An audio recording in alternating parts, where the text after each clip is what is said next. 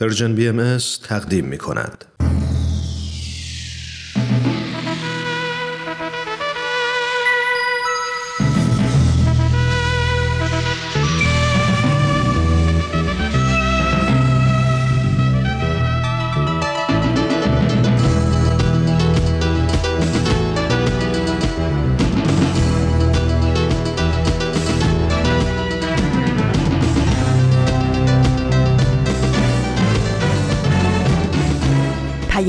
دوست. برنامه ای برای تفاهم و پیوند دلها.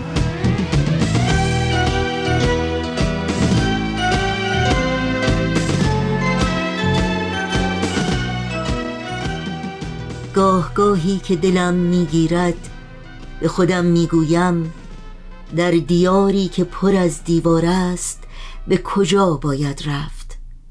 به که باید پیوست؟ به که باید دل بست حس تنهای درونم گوید بشکن دیواری که درونت داری. چه سوالی داری؟ تو خدا را داری و خدا اول و آخر با توست.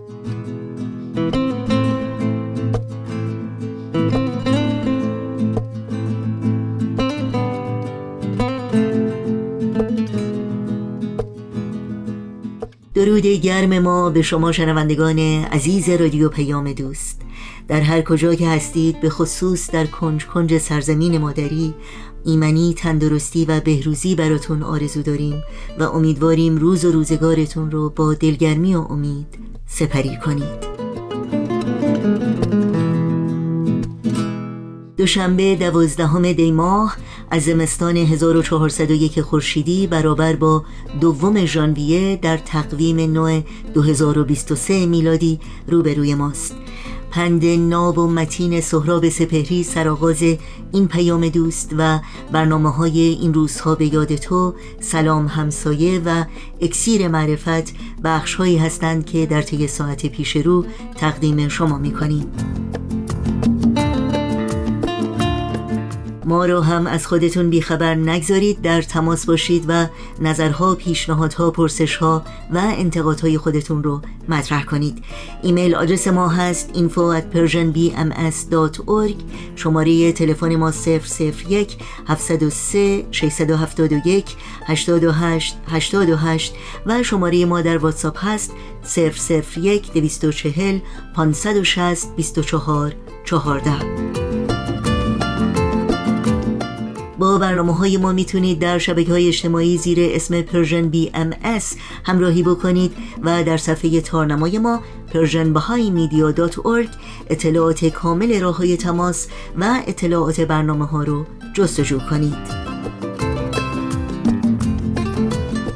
و برای دریافت خبرنامه سرویس رسانه فارسی بهایی تنها کافی است که در قسمت ثبت نام در خبرنامه در صفحه نخست وبسایت ما ایمیل آدرس خودتون رو وارد بکنید تا اول هر ماه در جریان برنامه ها و تازه ترین فعالیت های این رسانه قرار بگیرید.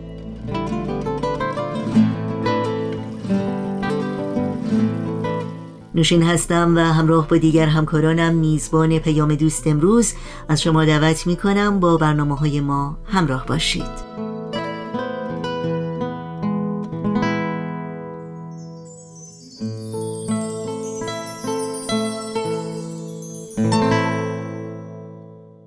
این روزها با شعری از محوش ثابت یادی می کنیم از همه زندانیان سیاسی و عقیدتی.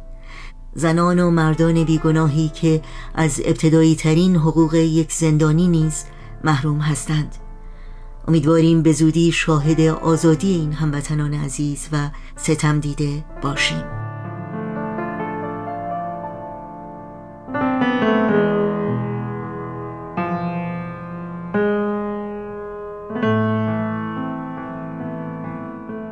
در زیر تک درخت انار تکیدهی بنشستم خموش. گویی تمام بار زنان اسیر را من می‌کشم به دوش. هر گوشه دسته دسته زنانی به گفتگو در سایه شکسته دیوارهای بند. آنسوی دختران جوانی قدم زنان رنجور و ناتوان و پریشان و دردمند. در زیر سایبان دمی نشسته گرد پرستوی نقم خان امواج صوت او در بستر نسیم محزون و پرتوان. جمعی به شو هر گوشه بندها خم گشته زیر بار فراوان رختها. پاییز سر زده بر شاخه های بیبر و بار درختها. اینجا نشسته است فریبای مهربان. دست نوازشش بر روی و موی پیرزنی زار و بیپناه فریاد می‌زند نفس پاک او که او مظلوم و بیگناه. من غرق می‌شوم در قطره های اشک زنی خسته و نحیف. من غرق می‌شوم در خون جاری از رگ دختر ضعیف. از بغز سخت تلخ غمانگیز دختری وقتی به پای حکم قصاصش انگشت می‌زند تا مرگ می‌روم. من از غریب هلهله شادی زنان وقتی یکی ز چوبه اعدام میرخد سرشار می‌شوم تا صبح دم ز تلخی فریادهای آن معتاد خستجان بیمار می‌شوم. من عطر شعر می‌زنم بر نانهای مانده کافوردار سرد. من رنگ نور می‌زنم بر چهره های تیره بیمار مات و زرد. بر حس برکهی که از جوشش و خروش نومید گشته است رویای موج می‌دهم. بر مرغکان بسته پر و بال در قفس امید اوج می‌دهم. من در خیال خود با هر زنی که زیر لگتهای ظلم و جور خاموش گشته است از هوش می‌روم. در زیر تک درخت انار تکیده بنشستم خموش. گویی تمام بار زنان اسیر را من می‌کشم به دوش.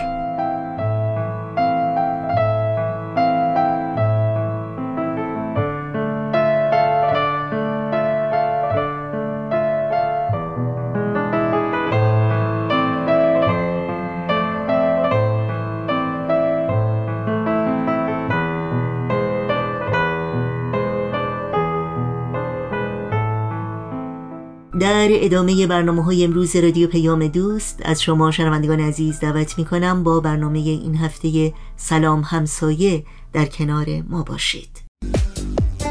سلام. سلام همسایه. سلام سلام. سلام. سلام همسایه. سلام همسایه. سلام همسایه. کاری از امیر یزدانی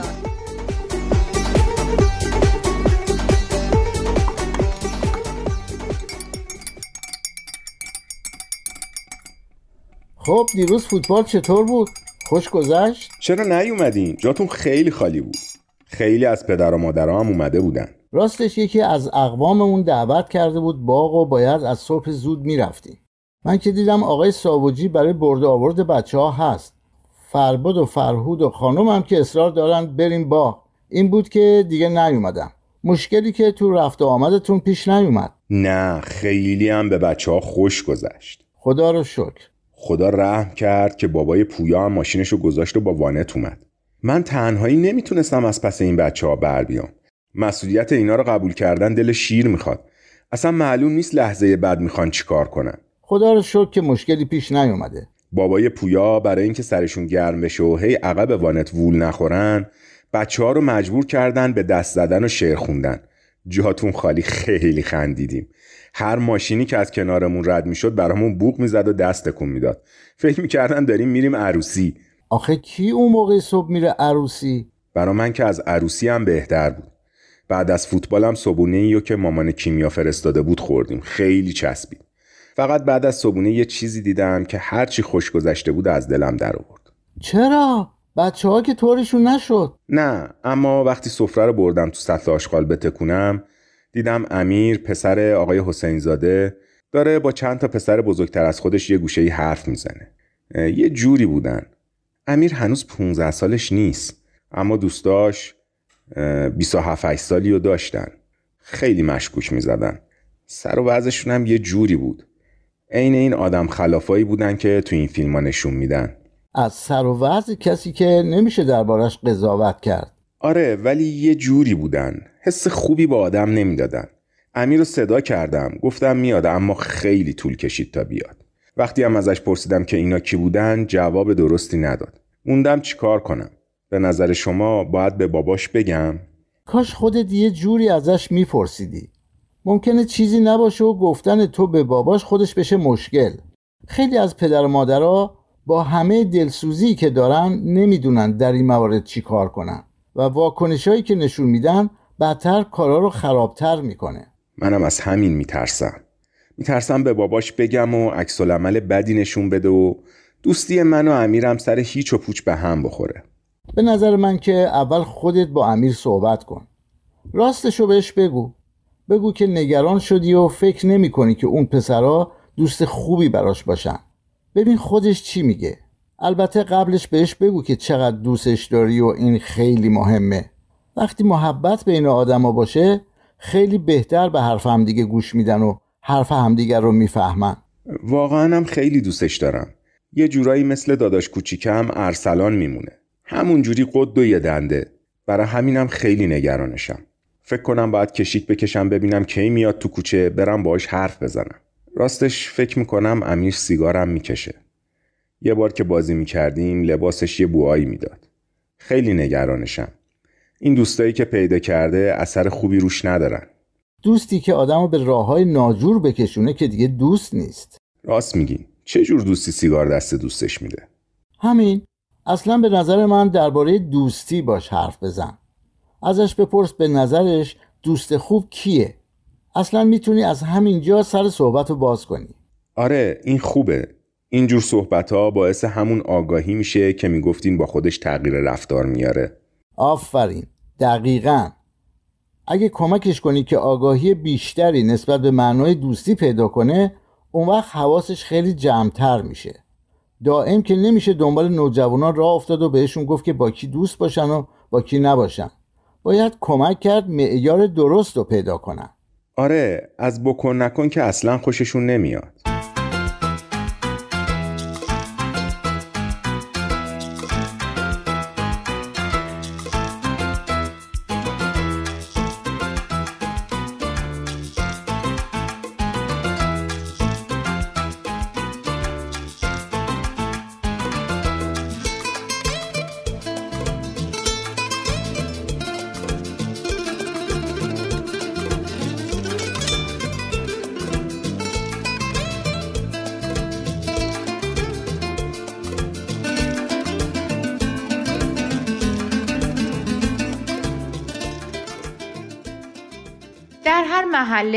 افرادی هستند که بین دوازده تا 15 سال دارن و نوجوان به شمار میان.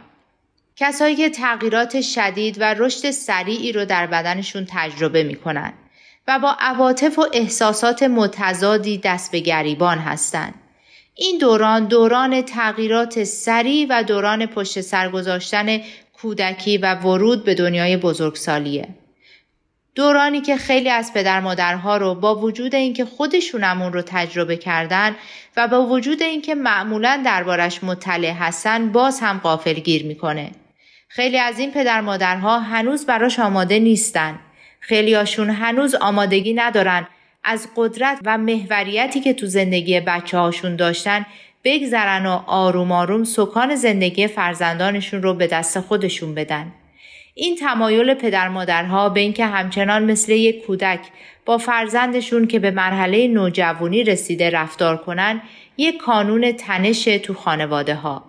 اما برای نوجوانا تنها کانون تنش نیست. اونا نه تنها باید به پدر و مادرشون نشون بدن که بزرگ شدن نه تنها باید با تغییرات سریعی که در درونشون اتفاق میفته کنار بیان نه تنها باید با احساساتی مثل استراب و کمرویی و تمایل به جنس مخالف روبرو بشن بلکه نمی‌دونن چطور باید تناقضاتی که دنیای اطرافشون رو پر کرده بفهمن و درک کنن یا اونا رو برای خودشون قابل هضم کنن ذهنشون پر شده از سوالات فلسفی مختلف. می‌خوان بدونن برای چی به این عالم اومدن. کی هستن و هدف از هستی چیه؟ اونا به دنبال تعریفی از خودشونن و معنایی برای زندگیشون. چطور میشه در این دوران پرتلاتم و در این چالش های دشوار در کنار نوجوانا باقی موند و بهشون کمک کرد؟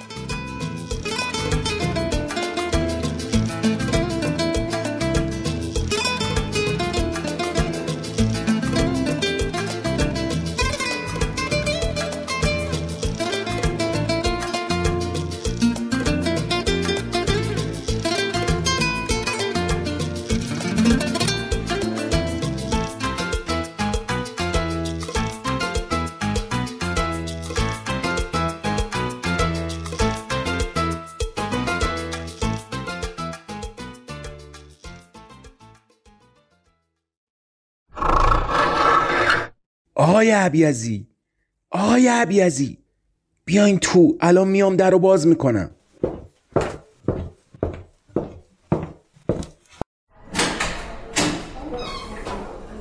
سلام خوبین؟ چی شد؟ هیچی اول که در رو باز نمی‌کردم. بالاخره خود آقای ساوجی اومد و در رو باز کرد. داشتم فکر می‌کردم که چی بگم و چه بهونه ای برای اومدنم بیارم. ببخشین دیگه. وقتی دیدم دوباره سر و صداشون بلند شده تنها راهی که به فکرم رسید این بود که به شما زنگ بزنم. بلکه کار به کتک کاری نکشه. آره منم تا گفتی لباسمو پوشیدم و رفتم در خونشون اما نمی‌دونستم بگم برای چه کاری اومدم. اما همین که آقای ساوجی در رو باز کرد و دیدم چقدر عصبانیه تنها چیزی که به فکرم رسید این بود که بگم اومدم باهاتون دعا بخونم. دعا بخونین؟ چی گفت؟ اونم همینقدر تعجب کرد و به من خیره شد. منم درباره این صحبت کردم که چقدر دعا به آدم آرامش میده و به حل مشکلات آدم کمک می‌کنه. آقای ساوجی هم گفت ببخشین آقای عبیزی باشه یه شب دیگه. من امشب خیلی اعصابم در و داغونه. گفتم می‌دونم اما زیاد مزاحمتون نمیشم. یه دعایی رو خانم میده به بچه ها حفظ کنن. منم یه دعا آوردم.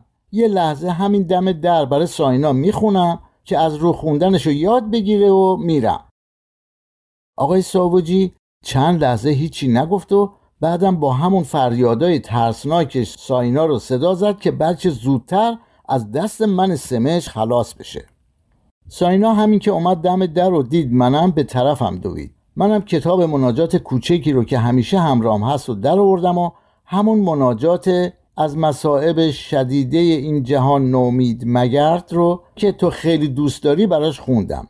دیدم خیلی کلمات سخت داره و حالا حالا طول می‌کشه تا ساینا یاد بگیره. آقای ساوجی هم دیگه پیدا بود که عصبانیتش فروکش کرده بود. این بود که گفتم ساینا جون خیلی قشنگ می‌خونی. فقط دو سه بار دیگه به کمک بابا از روش بخون که دیگه روون روون بشی. بعدش هم خداحافظی کردم و اومدم. پس خطر گذشت. امیدوارم. هنوز که سر و صدای از اونجا بلند نشده.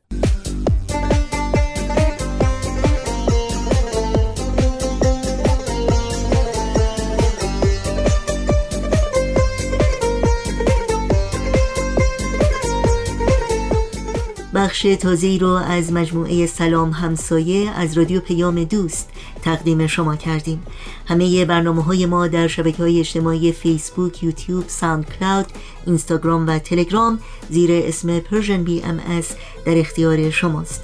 امیدواریم مشترک رسانه ما باشید با ما تماس بگیرید و اگر برنامه ها رو پسندیدید به اونها امتیاز بدید و با دوستان خودتون هم به اشتراک بگذارید. آدرس تماس با ما در کانال تلگرام هست at persianbms contact. ای خاک پاک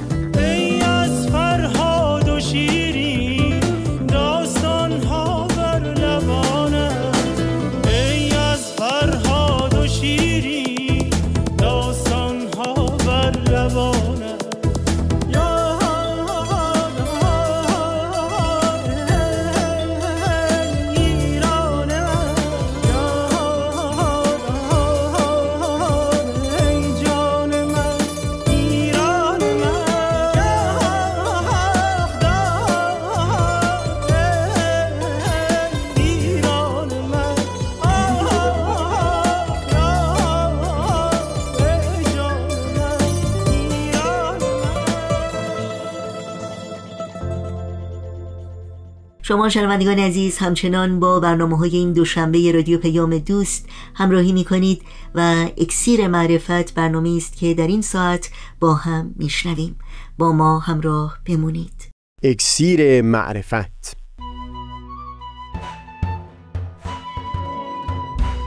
مروری بر مزامین کتاب ایقان این گفتار نقشی نو دلیل ناموجه. از تا همامه ازلی در شور و تغنیست گوش قلب را از سروش او بی بحر مکن. از تا همامه ازلی در شور و تغنیست قلب را از سروش او بی بهره مکن. گوش قلب را از سروش او بی بهره مکن.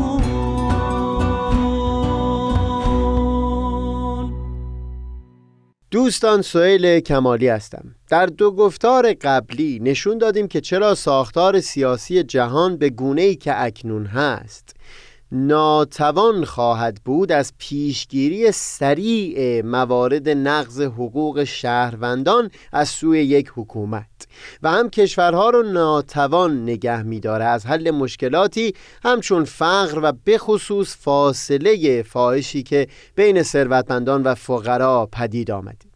از بحران محیط زیست هم صحبتی به میون آوردیم. بیان کردیم که در لایه شکل و ساختار سیاسی کنونی جهان دومین پیشنهاد متون بهایی برای درمان این مشکلات در این بره از تاریخ بشر تشکیل پارلمان جهانی به صورت انتخابی بود که دارای قدرت اجرایی باشه.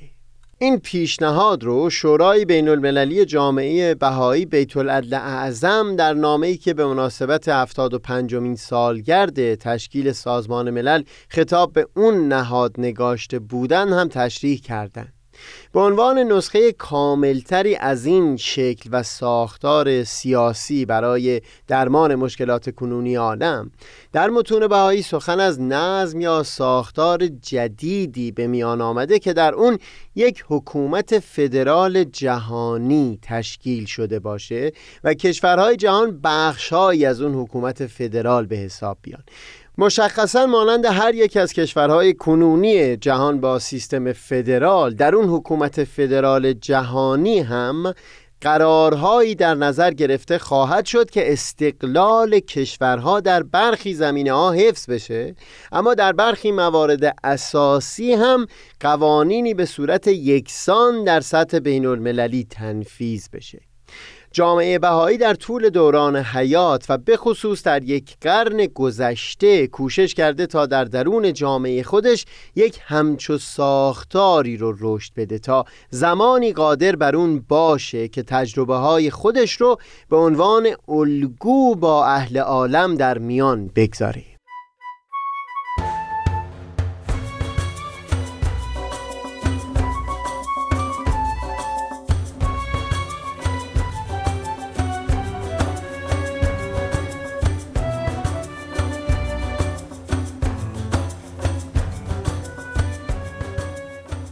تذکری که حضرت عبدالبها فرزند و مبین آثار شارع آین بهایی در سفرشون به غرب بیان می کردند اون بود که پدید آوردن یک همچو ساختاری یعنی تشکیل یک همچو نظام فدرال بین المللی هرچند قدم بسیار بزرگی هست برای درمان بسیاری معضلات منتها این به خودی خود نمی‌تونه چاره قطعی تمام مشکلات همچون جنگ و اناد بین کشورها یا قومیتها و فرهنگهای مختلف باشه.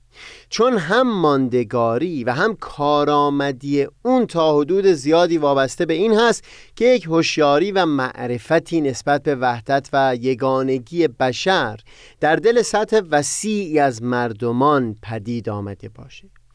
یکی از دانشمندان بهایی اسپانیایی تبار به نام امین اخعا در مقاله زیر عنوان عبدالبها و جنگ بزرگ که توسط شهرام یزدانی به فارسی ترجمه شده.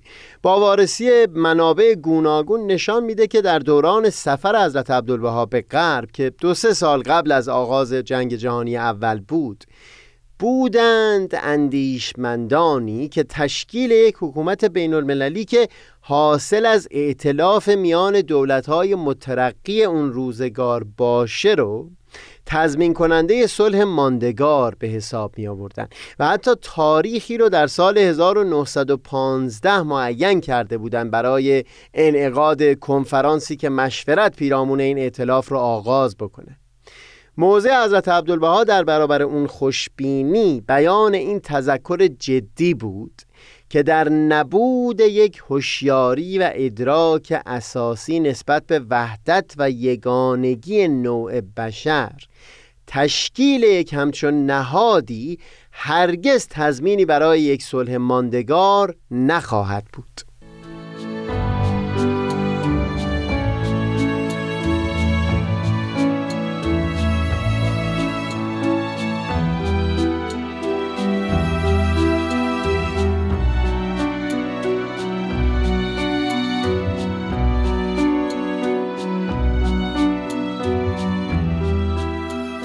شاید یک زمانی مناسبتی پیش بیاد که در گفتارهای اکسیر معرفت در خصوص دموکراسی و تعاریف اون صحبتی داشته باشیم. اگر بحثی پیش بیاد نشون خواهیم داد که دموکراسی فقط حکومت اکثریت مردم نیست. چون در این صورت اقلیت های گوناگونی که در جامعه هستند همواره حقوقشون توسط اکثریت پایمال خواهد شد و هم آزادی فردی زیر پا گذاشته میشه. منتها در اینجا در اشاره به دموکراسی میل دارم بر نکته دیگری تأکید داشته باشم تا بعدتر بتونم نقد حضرت عبدالبها رو شفافتر توضیح بدم دست کم برای یک دوران چند ده ساله حکومت آتن قدیم به عنوان دموکراسی توصیف شده یعنی حکومت مردم حکومتی که در اون بر اساس نتیجه رأی مستقیم مردم امور جامعه اداره می‌شد. ولی این جالبه که بدونیم وقتی در یونان قدیم تعبیر مردم رو به کار می بردن گروه بسیار بسیار کوچکی از جامعه مد نظر اونها بوده. اولا زنان در این تعبیر نمی گنجیدن فقط و فقط محدود به مردان بود. ثانیا وقتی سخن از مردها به میون اومده مراد فقط مردان آزاد بوده و نه بردگان که حدود یک چهارم جمعیت آتن رو تشکیل می‌داد در اون زمان. و در آخر حتی مردان آزاد هم که گفته می‌شد. مقصود همه مردان آزاد نمی بودند بلکه مردان آزادی که صاحب زمین و املاک بودند. بسیار دشوار هست که بپذیریم جامعه ای که تنها بخش کوچکی از اون می‌تونسته در جریان تصمیم گیری صدایی داشته باشه. خودش رو به عنوان یک دموکراسی توصیف بکنه.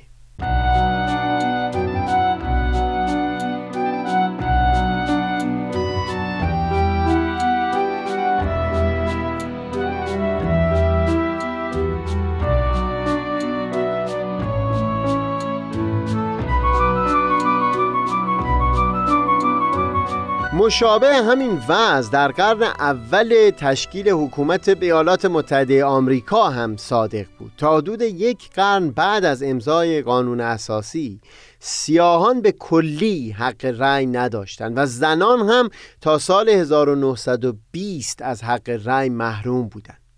اتفاقا در همون سفر حضرت عبدالوهاب به غرب بارها و بارها در خصوص حق رأی زنان بیان مطلب فرمودن و تاکید داشتند که لازمه پیشرفت جامعه و هم حق طبیعی و انسانی زنان این هست که حق رأی به اونها داده بشه. پیشتر از مقاله امین اخا مطلبی نقل کردیم پیرامون اون اندیشمندانی که از تشکیل یک حکومت بین المللی با ائتلاف دول کشورهای مترقی سخنی به میون آورده بودند. نقد حضرت عبدالوهاب بر این دیدگاه در همون سالهای پیش از جنگ جهانی اول بیشتر بر این بود که یک همچون روی کردی درست مثل همون فرمهای دموکراسی که توصیف کردم به گونه ای داره برخورد می‌کنه که گویی بخش بسیار بزرگی از جهان رو کلا در شمار مردم یا نوع بشر به حساب نمیاره و نمی‌خواد اونها رو در جریان مشورت دخیل بکنه. بیانشون در واقع این بود که تا زمانی که اون درک و هوشیاری نسبت به یگانگی نوع بشر پدید نیامده باشه. به گونه که این اندیشمندان به نحوی صادقانه و صمیمانه و با چشمی عالمبین همه ملت ها رو در جریان مشورت در سطح بین المللی دخیل بکنن. تا پیش از اون از تشکیل همچون نهادهای اون سود و سمری که انتظار میره به بار نخواهد نشست.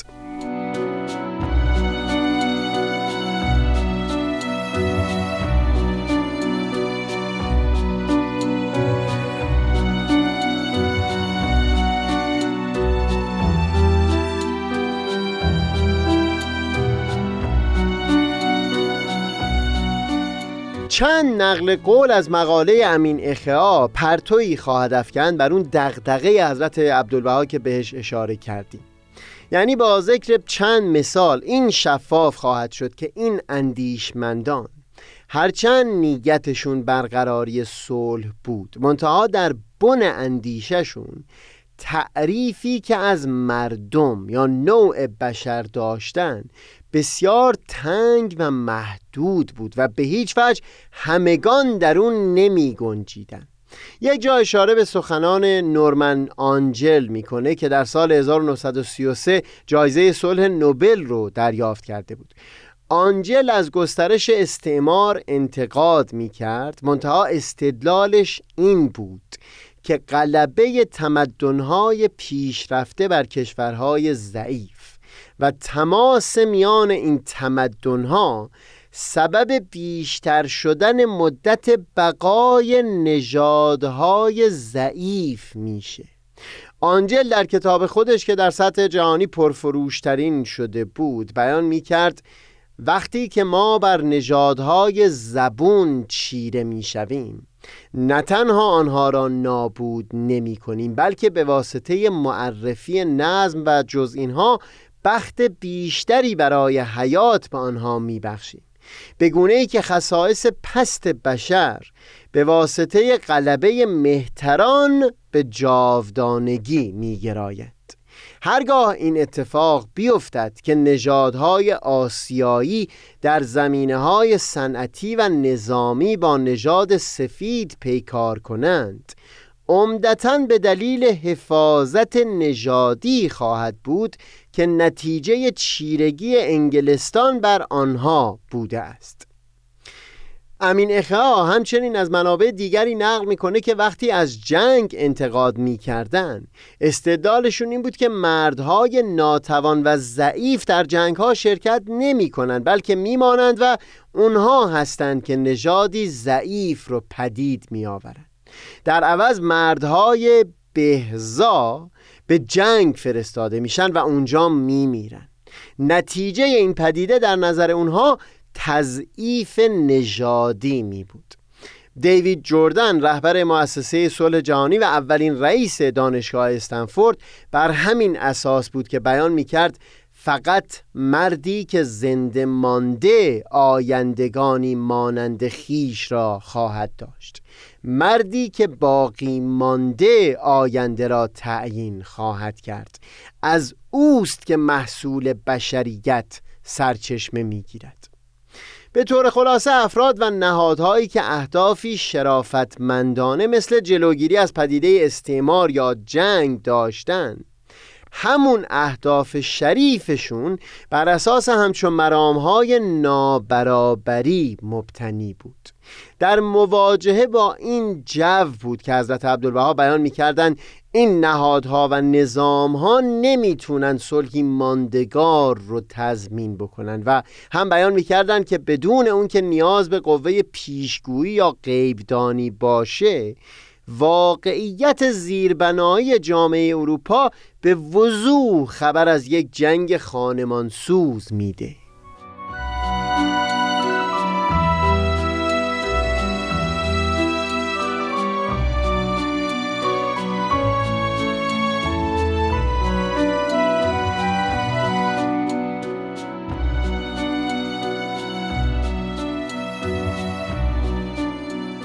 طور خلاصه راه حل مشکلاتی که عالم انسانی به اونها دوچار هست صرفا در تغییر شکل و فرم نظام سیاسی نیست بلکه منوط هست به تحولی در ادراک و هوشیاری ما از مفهوم انسان بودن یگانگی نوع بشر و بر همین مبنا به دست آوردن یک چارچوب اخلاقی متین که مبنای اعمال ما باشه. ما پیشتر در گفتارهای قبلی این رو به تفصیل نشون دادیم با بیان اینکه اگر نرمها و الگوهای غیر رسمی رفتار در یک جامعه حامی اون قوانین رسمی حتی مترقی در یک نظام نباشه کار چندانی از پیش نخواهد رفت. بعد از چندین گفتار که در خصوص عوامل کنش اجتماعی سخنها گفتیم. الان وقت اون رسیده که یک جمعبندی داشته باشیم تا بتونیم بعد از اون در خصوص نقش کتابیگان با وضوح بیشتری گفتگو بکنیم. ما بیان کردیم که دست کم سه عامل کنش اجتماعی در لایه اول هنجارهای رسمی و شکل و فرم قوانین هست. در لایه دوم نرمها و الگوهای غیر رسمی رفتار و در عمیق ترین لایه اون بن معرفت و ادراک و هوشیاری که از اون با عنوان ارزش ها values یاد میشه. در خصوص اولین لایه در آثار اولیه حضرت بحالا مثل کتابگان بسیار کم مطالبی بیان شده. منتها در آثار بعدتر حضرت بحالا مثل الواح خطاب پادشاهان و هم کتاب اقدس و الواح نازل شده پس از اون کتاب و هم به تفصیل در نوشتجات دو مبین آیات حضرت بهاءالله یعنی حضرت عبدالبها و حضرت شوقی درباره ساختار جایگزینی برای نظم کنونی عالم سخن گفتند که می‌تونه چارساز بسیاری معضلات کنونی بشر باشه. پیشتر بیان کردیم تا آنجا که به داخل جامعه بهایی مربوط میشه. بهایان سعیشون بر این بوده که یک همچون نظمی و همچون ساختار اداری رو در درون جامعه خودشون پدید بیارن تا با تمرین و ممارست در تحکیم اون به مرور توان این رو داشته باشن که به عنوان الگوی اون رو به اهل عالم عرضه بکنن. ساختاری که هم از یک سو دارای مؤسسات انتخابی در سطح محلی، ملی و بین المللی هست که به خاطر همین انتخابی بودن تصمیماتشون دارای قدرت اجرایی هست و هم از اون سو دارای مؤسسات انتصابی هست که وظیفه توصیه و ارائه پیشنهادهای پوشمندانه به مؤسسات انتخابی بر دوش اونها هست. در خصوص رویکرد بهایان نسبت به جریان امور در همین لایه اول در بیرون از جامعه بهایی و هم در خصوص اون دو عامل دیگر کنش اجتماعی بگذارید گفتگو رو در گفتار بعدی پی بگیریم. همیشه نسیم جان از مصر جانان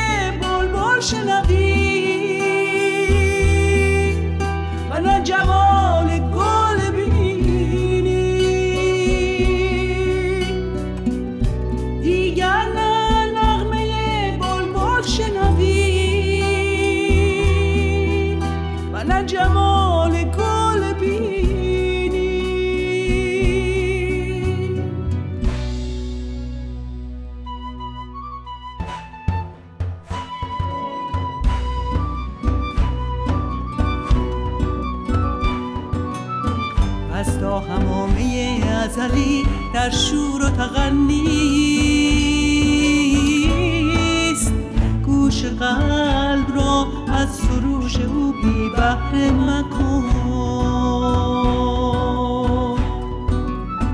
از تا همامه ازلی در شور و تغنیست گوش قلب را از سروش او بی بحر مکن.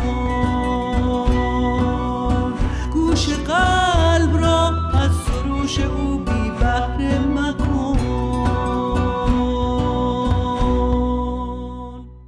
و در اینجا برنامه های روز دوشنبه رادیو پیام دوست هم به پایان می‌رسه. همراه با تمامی همکارانم در بخش تولید برنامه های امروز از همراهی و توجه شما سپاس گذاریم و همگی شما رو به خدا میسپاریم. تا روزی دیگر و برنامه دیگر پایدار و پیروز باشید.